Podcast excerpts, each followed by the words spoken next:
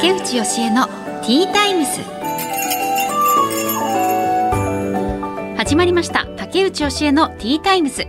毎回大手企業からベンチャー企業まで経営者の方企業を代表する方をゲストにお招きして仕事へのこだわり時代を生き抜くヒントなどお話を伺います。パーソナリティは私竹内義恵が務めさせていただきます。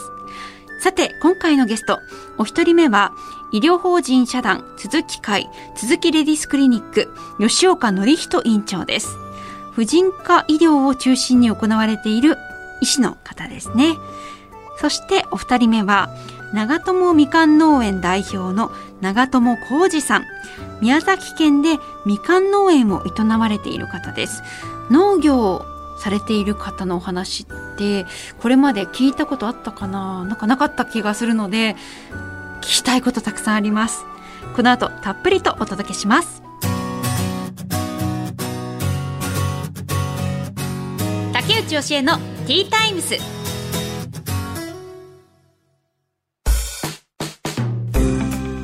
てここからは企業の代表の方をお招きしてお話を伺います。一人目のお客様は医療法人社団鈴木会鈴木レディースクリニック吉岡則人院長です。よろしくお願いします。よろしくお願いします。まずはプロフィールを紹介させていただきます。吉岡則人さんは1978年生まれ千葉県出身。聖マリアンナ医科大学を卒業した後産婦人科に入局その後カナダのブリティッシュコロンビア大学への留学を経て2019年鈴木レディースクリニックの理事長に就任。地域医療の発展に貢献されています、はい、あの鈴木レディースクリニックこちらは病院はどこにあるんですか？そうですね。横浜市のセンター北という駅の1分の場所にあります。センター北1回ぐらいたことあるかなと思うんですけれども、はい、すごくあのこう住宅地が広そうですね。駅の周辺はマンションがあってその先には住宅地が広がっているような場所になりますね。じゃあ本当にこうあの住んでる方も多い地域です、ね、そうですね。住んでる方はかなり多いと思い思います。あのそもそもなんでこの産婦人科医になろうと思われたんですか？そうですね。まああのもともと父が産婦人科医で母が助産師であの実家が産婦人科の、まあ、いわゆるお産をやってる病院を経営していたので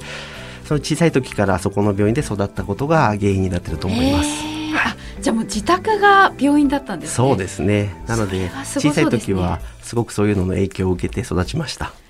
家でもうあのお産を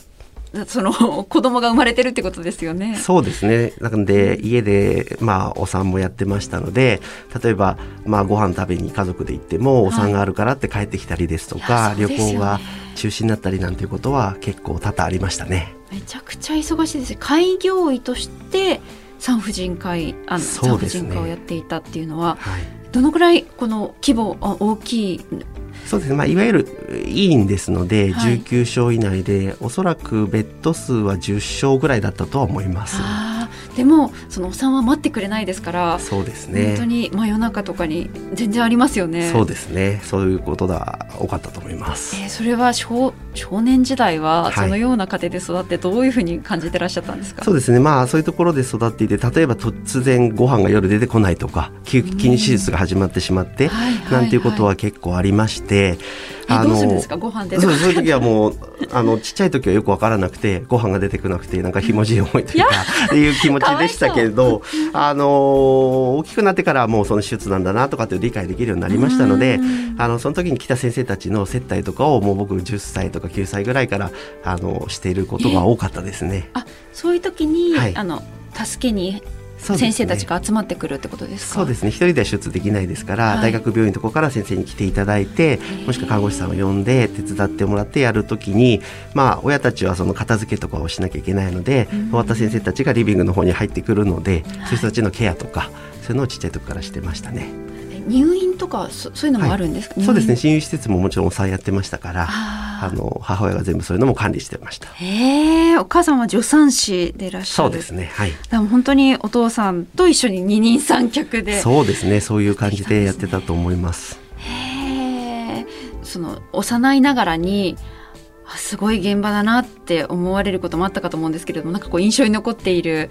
あの出来事とかあったりしますか？まあそうですね、まあ、ちっちゃい時のことなのであまり多くは覚えてないところはありますけど、まあ、そういう手術とかがあったっていうところはあのすごく鮮明には思えていますしあとは旅行でとにかくなんか帰らなきゃいけないみたいなそういうちっちゃい時はよく理解できなくてああよくわかんないけど帰るんだなみたいな感じでしたけど、はい、あのまあ、そういうのがすごく心には残ってます。なんかこう小さい時にそういう手術とか、えまあ、身近に経験とかもすると、うん、むしろあの同じ職業にはなりたくないなって思う方も中にはいるのかなと思うんですけど、まあ、そういうところもねあったですしまあこういうこと言うのもあれですけど思春期の時はやっぱり産婦人科ってすごくやっぱりちょっと高校とかでそういういじられたりすることもありましたから、そうですね、なんとなくねちょっと多感な そうですよね、はい、あの男子生徒の中でやっぱそういうのあるので、はい、まあそういうところはありましたけど、ただまあ本質的にはねやっぱりその出産をやってるんだなってことは理解していたので。あの自分も慣れたらいいのかなっていうことはちっちゃい時から思ってたのかもしれません。そうなんですね。本格的にその道に進もうと思われたのはいつだったんですか？まあでも高校の2年生ぐらいですかね。あ、はい、結構早い段階からその、えっと、医学部とかに入る前から決めてたんですね。そうですね。まあ周りにもちょっとそういう人が多かったっていう環境もあったのでなんかみんなで行こうよみたいな 感じはありましたね。はい、であの実際にその産婦人科医になられてで今続きレディースクリニックの院長をされていますけれどもこちらはどんな診療が受けられるんですか？そうですね、まあ、あの婦人科の診療を中心にやってます、まあ、ピルの処方が中心が多いですけれども、まあ、それ以外にもがん検診ですとか、はいえー、あとお産の検診もやってますしあとは医療脱毛とかあのそういう女性がなんか求めるようなものっていうのは同時にやってます。医療脱毛を産婦人科で扱ってるんですね、はい、そうですね。あまりないですよね。でもそこ、うん、あの僕もだから産婦人科でやることにメリットがあるかなと思っているので産婦人科で始めました。それはどういうメリットがあるんですか？そうですね。あの例えば VIO 脱毛とかあると思うんですけど、はい、ああいうのってベッドでやることがほとんど多いと思うんですね、ね、そういうクリニックでは。だけどあのお産の時に低毛といって必ず毛を剃ることが僕ら多いんですけど、うん、その時には必ず内診台を使うんですね。なのでその内診台をうまく使ってやればおそらくより良い脱毛ができるんじゃないかなっていうのが僕のアイディアで、まあもちろん恥ずかしいとかそういうデメリット面もあるんですけどただ見やすいとか施術がしやすいそのことによって痛みが少ないとかそういうメリットがあると思ったので、それで始めてみました、はいはい内診台っていうのはあの、まあ、ベッドっていうよりはこの椅子になっていてそで、ね、その、まあ、なんですかね股を開いた状態で座れるようなであのよりおあのその治療してる側に見やすいそういうことになりように作られてる台ですよね。そうですねあのベッドでやるとどうしても I のラインとか O のラインは奥まで見づらいんですね。そうすると施術の効果にもおそらくデメリットが生まれてしまう。もしくは痛みに関してもデメリットが生まれてしまうと考えましたので。それを解決するためにもしかしたら、あの良いんじゃないかということで始めました、はい、それは本当私も産婦人科さんに何とか言ってますけれども聞いたことがなかったのでそうですね。そういうことにこう院長ご自身はいろいろ挑戦していきたいなっていう気持ちがおありなんですね。そうなんですね。その僕のあの概念として、まあもともとその19年に始めさせていただいて、まずは産婦人科の医療を中心にやったんですけど、その産婦人科の医療に他のものを掛け合わせることによって、まあより良い医療とかが生まれるんじゃないかなっていうのが今の僕の概念ですね。なので、あのそれをうまく利用して、例えば産婦人科に医療脱毛を組み合わせたりですとか、あとは産婦人科に訪問診療を組み合わせて産婦人科に特化した訪問診療なども行っています訪問診療、はい、あその個々人のお家に行ってそうですねそれはやっぱり需要があるんですかそうですね僕もともと婦人科のがんの専門医なので、はいはい、あの婦人科のがんの患者さんの最後を見とるという仕事をしてますああじゃあ婦人科、まあ、あの例えば乳がんとか子宮頸がんとかでもう重い病気になってしまった方で動けなくなったりして家にいるしかないっていう方の診察、ね、なのでまあ治療をしたんだけどなかなか治療がもううまくいかず、うん、最後の人生をうまくあのー、なんでしょうね形成していくというところをお助けする仕事をしてるんですが、はい、特にその産婦人科のがんの患者さんだと若年ですね、うん、あの綾世代って言ったりしますけれども若い世代でも、起きたりってことが結構多いんですね。そうするとあの他の訪問診療やってる先生たちが見てる年がいった人とやっぱりちょっと違う経過をたどったりですとか、もちろんその気持ちの面でもやっぱり違ったりですとか、うん、まあ、そういうのも産婦人科に特化することでより良いサービスを提供できるかなっていうふうに考えてやってます。若くしてそういう、うん、あの子宮頸がんとか乳がんで亡くなってしまう方ってね多いっていうふうに聞きますけれども、はい、あのそういう方と接する時に心がけていることってありますか、まあ、そうですね。あの女性の方って男性と違ってあのまあこれちょっとこれ一般論で言ってわからないですけれどもあのなんていうんですかね。すごくこう例えば告知を受けた時もその現実を見る方が多くて例えば僕みたいな男性の方だとそこで落ち込んでしまってなかなか動けないみたいな方多いんですけど、うんうん、女性の方の方がおそらくそういう話を聞いた時にその後何しなきゃいけないとか、はい、子供のことどうしなきゃいけないとか、そういうことを早くに考える人が多いっていうのは特徴だとは思います。これはごめんなさいちょっと特徴というか僕の,、あの個人的な意見ではありますが、はい。はい、まあ、そういうところにあの入っていって寄り添うっていう時にはやっぱり産婦人科医の方がよりあの、いいかなっていうふうに思ってますね。うん、そうですよね。お子さんがいらっしゃったりしたら本当にその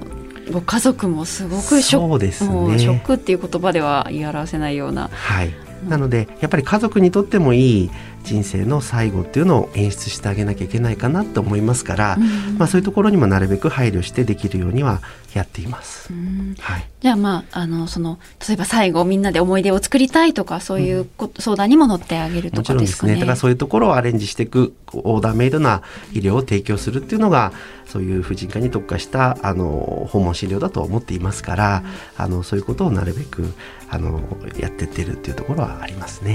はい。あとはあの最初おっしゃってましたけれどもあの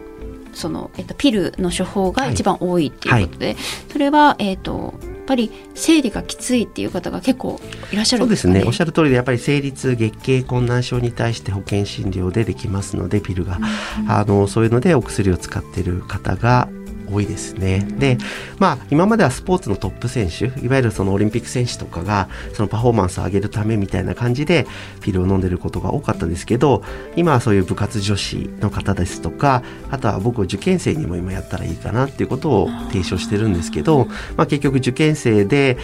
早めにそのピルを使って生理をコントロールすることでその本番にも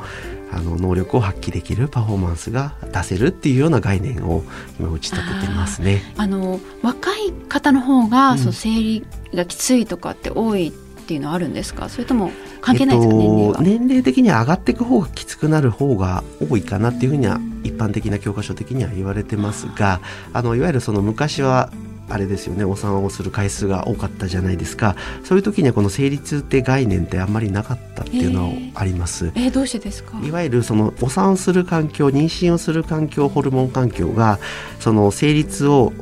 良くするような環境になるんですね。確かにせあの、はい、お産をした後生理痛がなくなったっていう方結構いますよね。そうなんです。それはなぜかっていうとそういうホルモンの環境になって、うん、実は例えば内膜症とかそういう病気が良くなるっていうのはあるんですね。しかし今は若いうちはお仕事をしてってい。う方が多いですから、そうするとお産をするのも遅い年齢になったりすると生理痛が多くなったりっていうのをいわゆる現代の社会における現代の病気っていうことにはなると思います。ただそれに対して新たにあのピルとかで対応していく、はい、だからまあいわゆる昔の日本の時代と今とまた考え方が違うっていうのの一つのあの病気で病気というかそうですね、まあ、病気なんだと思いますね。あの確かにその海外とかではピルってもう普通に手に入るあの若い人でも手に入るけれども日本はそういう意味ではちょっと遅れてるっていうのはなんか耳にしたことがあるんですけれどもそれを日本でもどんどんこう進めていこうって思ってらっしゃるんですね。そうですね海外ではやっぱり78割の女性がもの飲む薬ですから、うんまあ、日本ではそこまで浸透してないですよね。そうですね一般的っていうほどではないですよね。そうですよねなのでそういうのもまあ継承できればよりいいんじゃないかなと思いますね。今鈴木レディスクリニックは2019年に理事長に就任されたということですが、立ち上げたのは、はい、あれ吉岡院長ですよね。えっと、そもそもは前の院長佐藤院長がい。らっしゃいまして、はい、佐藤院長があの、まあ、ちょっとご病気で調子が悪くなって、はい、でそれで次の後継者を探していたので私に引き継ぐことになりました。そういう経緯があったんですね。はい、あじゃああのある意味思わぬ形で突然理事長そうですね、まあ、僕も大学病院にいるっていうふうに自分では思っていたので、はい、あのまさか自分が開業っていうことは正直あんまり思ってはいなかったですしはい。まあちょっと人生ってね何が起こるかわからないですけど まあひょんなことでそんなことにはなりました。でもなぜそれを引き受けようと思われたんですか？まああの僕の中でも自分で考えて自分でそういうクリエイトしたいなっていう概念がすごくあったのでまあそういうので意味ではやっぱり自分で理事長になって自由な発想でやってみたいなっていう挑戦してみたいなと、まあ、それがやっぱり40ちょっと過ぎたところだったんですけど、うん、まあ、そのぐらいの年齢じゃないとやっぱりパワーも出せないと思ったんで、まあ、ここで思い切って踏み切ってみようということでやりました。そ女性の患者さんが多い現場そして女性の働いてる人が多い現場でその男性として働いていて気を使っていることとか、はい、まあそうですね。常にやっぱり気を使ってないとまずいですよね。本当に。あのそれは間違いないと思うんですけどただあのなんでしょうね。まあ女性が多い職場で女性ばっかりででもだからこそ男性だから分かることもあるし女性じゃないからこそ自分にない症状だったりそういうのがあるっていうことだからこそこう分かろうとできることもあると思うので、逆にそういうところを僕はあのピンチなんだけどそこをチャンスに変えたいなっていうふうに思ってます。ああピンチだけどチャンスに変え、はい、自分は経験できない体験できないことだけど、逆に分かっちゃってるとこういうことだよねって思っちゃうことってありませんそういうのはあるかもしれない、はい、ちょっと自分のこう考えとか経験を押し付けちゃいがちなところではありますね。人間ってありますよね。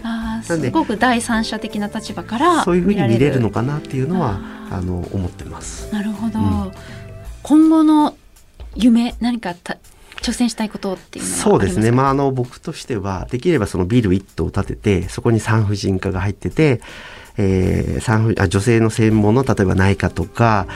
あの皮膚科とかそういうのが入ってて、まあ、医療脱毛もあってプラスアルファでカフェがあったりとか。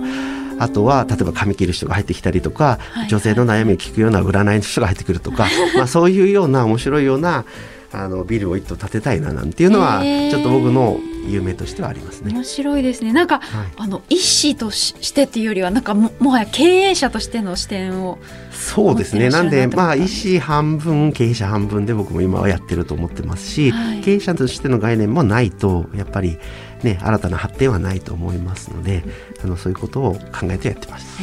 ああいいですね。楽しみな何かこう今までにないようなそういうクリニックが誕生することを楽しみにしてます。そうですね。ぜひその時にはもう竹内さんにもプロデュースを手伝っていただきたいなと思っています。患者としてはいありがとうございます。いろいろとお話を伺いました。ということで医療法人社団鈴木会鈴木レディースクリニック吉岡典人院長にお話を伺いました。ありがとうございました。ありがとうございました。竹内義恵のティータイムス。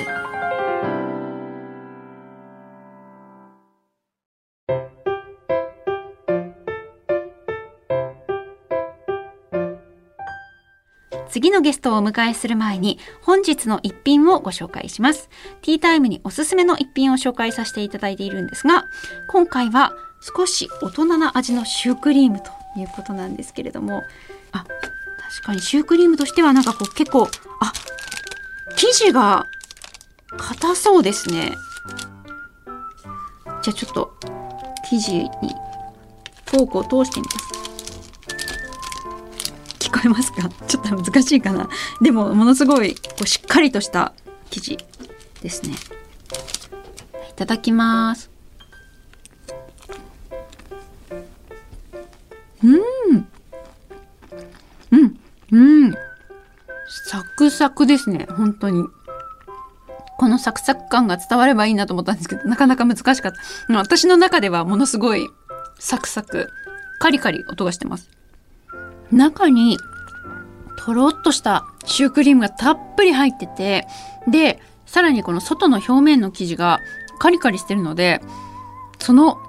コンビネーションが楽しいですね。うーん。カリカリがいつまでも残っててずっと楽しめる。えー、確かにこれはちょっと大人な感じかもしれないです。歯ごたえもあって生クリームもたっぷり入ってて美味しい。ちょっとお腹空いた時とかにも結構お腹にたまるようなしっかりとしたお菓子ですね。うんしあの最近私なんだろうな結構危険な目に遭うことが多くて今翻訳でやっぱり厄年だからちょっと厄払い行った方がいいかなって思ってるんです。気のせいかもしれないんですけど結構厄年の時ってそう感じる方多いですよね。なんかわかんないけどちょっと今までいなかったようなこう災難みたいなのにちょっと見舞われていて。まあ自分の不注意もあるんですけれどもなのでちょっと厄払いに行きたいなと思ってます。皆さんもどうぞあの体を大切にお過ごしください。本当に本当にあの命が一番大事だと思います。はい、はい、ということでこの後お招きするゲストは長友みかん農園長友浩二さんです。この後たっぷりお話を伺います。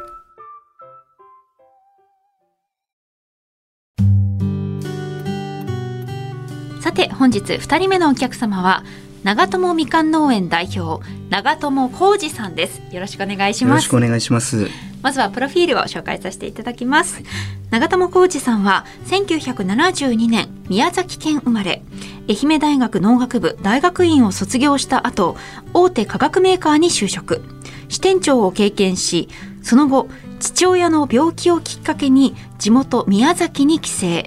両親の農業を手伝うようになり収納されました。はいということでよろしくお願いします。今日は宮崎からいらっしゃったんですか、はい、お宮崎からここまでって飛行機ですよね、ね、飛行機で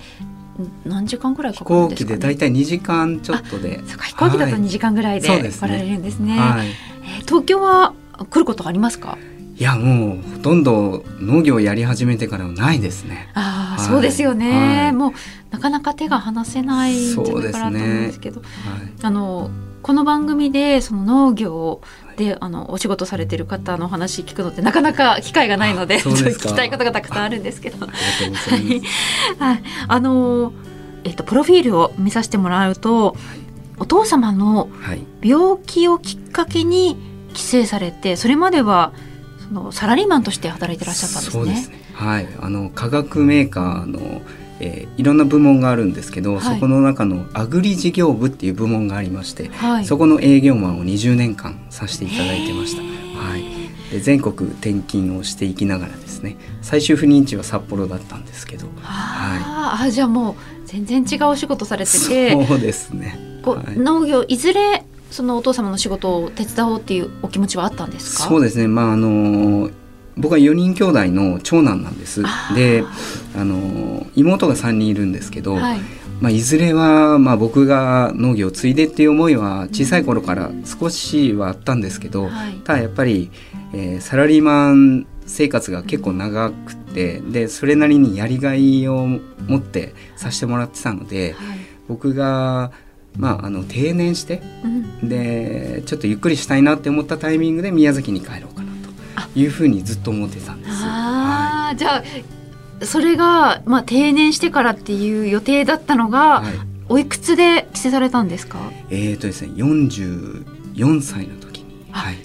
44歳の時に、はい、まだそういうサラリーマンとしてはこう油の乗ってる時期ですよね。ね仕事もすごく楽しくてあのやりがいのある役職も与えていただいてたので、はい、だからすごく、うん、辞める時はとてもとても悩みました。そうですよね、はい、何が決め手となって帰ることにしたんですか？そうですね。あの一番の要因はやはり親父が2回目の脳梗塞で倒れまして、はい、で僕は北海道にいた時にその休みを利用して宮崎に帰って農作業を手伝ってたんです。はい、でうちビニールハウスが30棟あってですね。であの夫婦であの両親がね、はい、あの農作業ずっとやってたんですけどやはり体が思うように動かないわけですよ、うん、脳梗塞患ってしまうとですね、ね、はい、だからそれはなんとなくの僕のイメージではあったんですけどでも実際に父親のその体の動きが緩慢になってるのをやっぱり目の当たりにした時ですねやはりこう、うん、30棟あるビニールハウスが徐々に徐々にこう面積が減っていって、えー、そこが雑草だらけになってしまうっていうのがですねどうしてもこう想像ができなかったんですよ。で、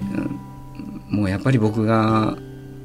早く決心して、えー、継いだ方がやっぱりこうそこの土地を守るっていう意味でもすごく大事なことじゃないかなと思って決断して戻りました。はい、お父様は何ておっしゃってたんですか？えもう両親とも大反対です、ね、え、そうなんですか？えー、えー、なんで？農業って収入が安定してるわけではないですし僕らもちっちゃい頃からこう父親のね、えー、農作業の大変さっていうのはやっぱりこう分かってたので、はい、だからそれとサラリーマンの安定した収入とのやっぱ違いっていうのをやっぱ、えー、両親もそれなりに分かってたんじゃないかなと思うんですよね。だからもうそんな苦労してまで、えー、宮崎に帰ってくる必要はないというところで本当に大反対でしたね、だから僕はもう実際戻るよなんてことは言わなかったんですよ。いきなり戻ってきたえー、すごい、はい、だからもう本当あれですね。もう勢いというかですね。もう何で戻ってきたっていうところから。びっくりですね、えー、ご両親も聞いてないよ、えー、そうなんですよ。で近所の人たちもそういう噂で持ちきりになっちゃって。確かに、はい、戻ってきたらしいよって、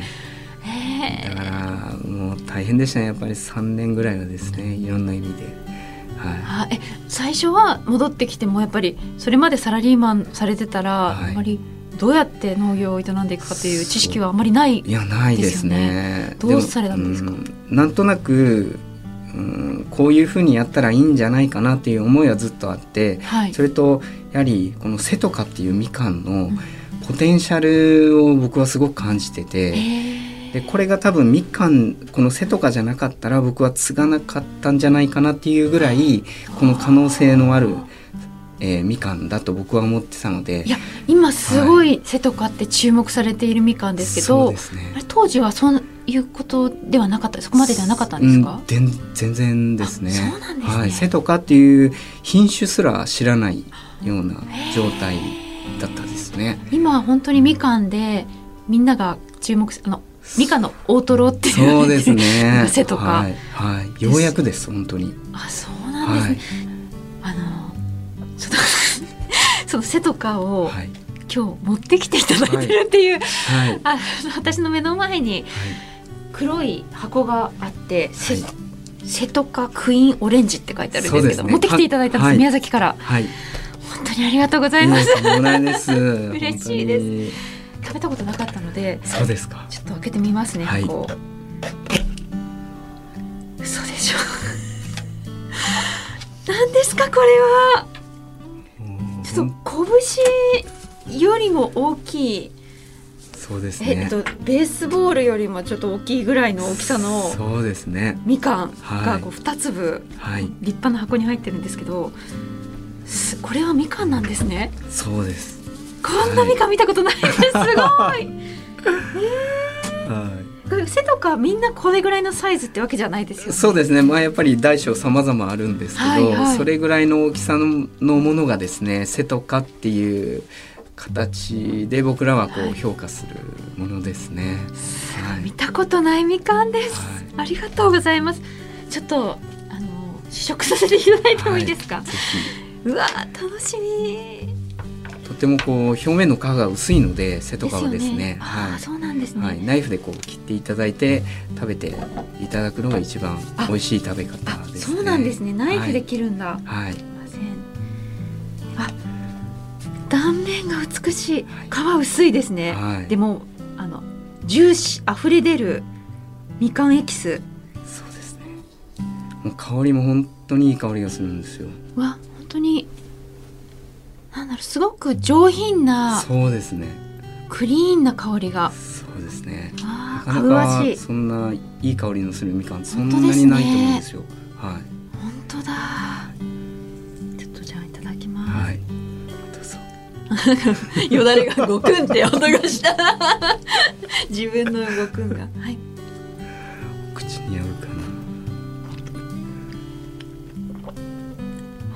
すごいですこれ。本当ですか？よかった。うん。もう口中に滝のようにみかんが広がる。ジュースを飲んでるかのようなあそうですね。量ですね。はい。うん。本当お腹いっぱいになりますよね。いや本当ですね、はい、はい、うん。これみんなもめちゃくちゃ食べたがってるんです。スタッフ一同。そうですか。もう一箱ありますから 持ってきてくださるかなって、これ後で全部いただきます、はい、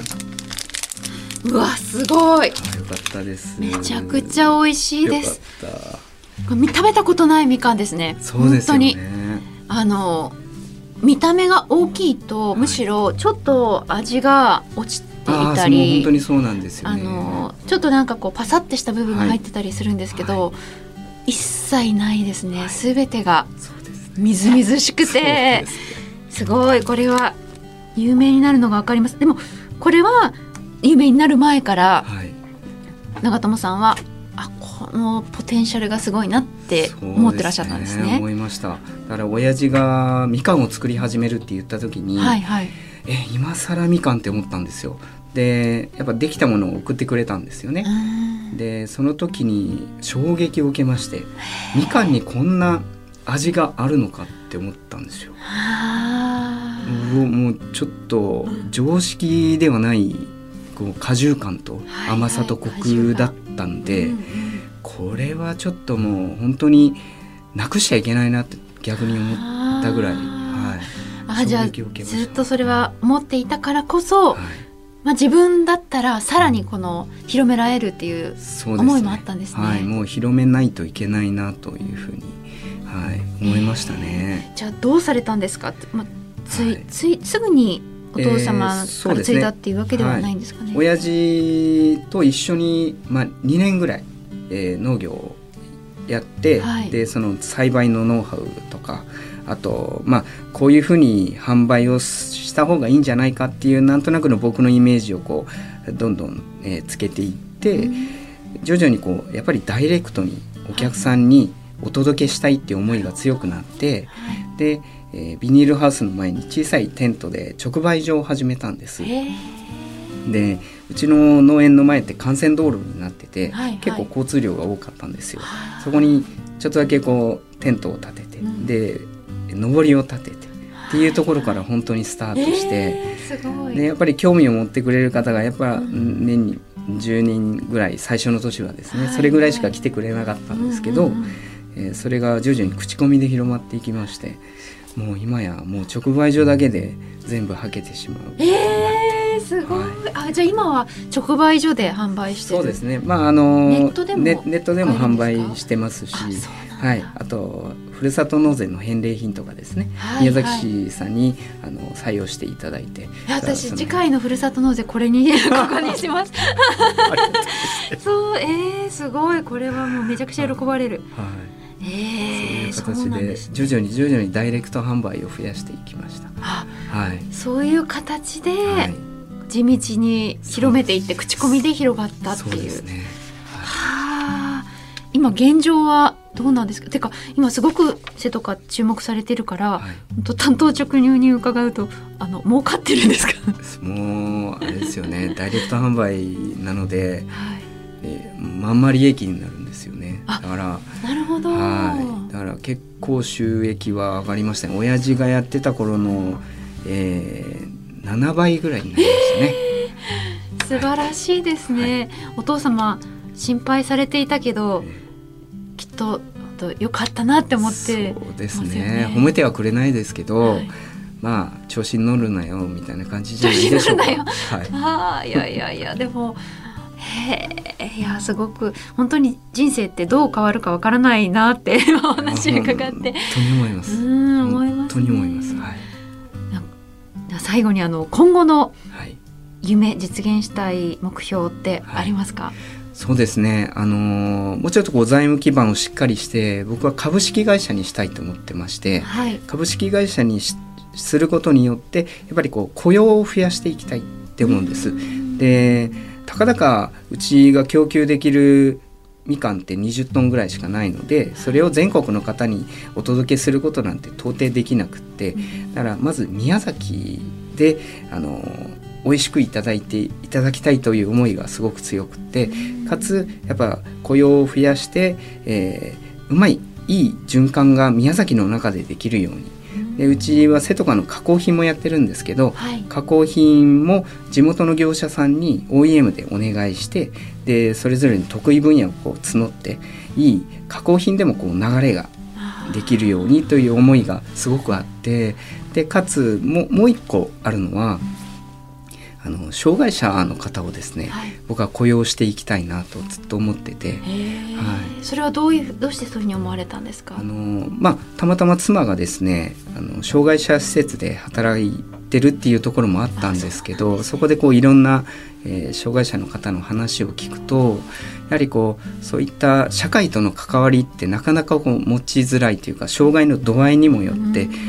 あの持ちづらい状況で例えば農園に来て収穫を手伝うとかそういったダイレクトにしていただくことができる人ってごく稀で、やっぱりこう外にも出れないとかそういった方たちとのつながりをですねなんかできないかなっていうんで今年はあのエコバッグをですね作りまして、はい、でこういう形で農園の直売で販売をしてるんですけどなんとこの絵全盲ではい、あの知的障害のある方が描いてくれた絵なんです。えー、なんか背とかをイメージして、はい、みかんができあのみかんのこうまだまだ青い部分からちょっとだんだん黄色くなってでオレンジになって、はい、でそのなんていうかな緑のポチポチがついてる、はい、最終形態になる、そのみかんの流れが描かれてるんですけど、すごく可愛らしいですね色使いとかが。はいもう目の見えない方が描いた絵とは全然思えないぐらい。描けるんですね。はい。そうですね。だからそういった方たちとのつながりもですね、こういう間接的ではあるんですけど、農業というところを通してですね。関わっていきたいなというふうにすごく思ってて、はい、そういうものがうまい循環になるといいなと、はい、すごく思います。いいですね。それは本当にあのいろんな人にまたこの、はい店とかを通して、はい、しまあ、幸せを広げるっていうか、本当そうです、ね、はい、それは素敵だと思います。ありがとうございます。はい、ありがとうございます。ちょっとあの大ぶりの背とかこの後たっぷりと ゆっくり堪能させていただきます。ありがとうございました。ということで長友みかん農園代表長友浩二さんにお話を伺いました。ありがとうございました。ありがとうございました。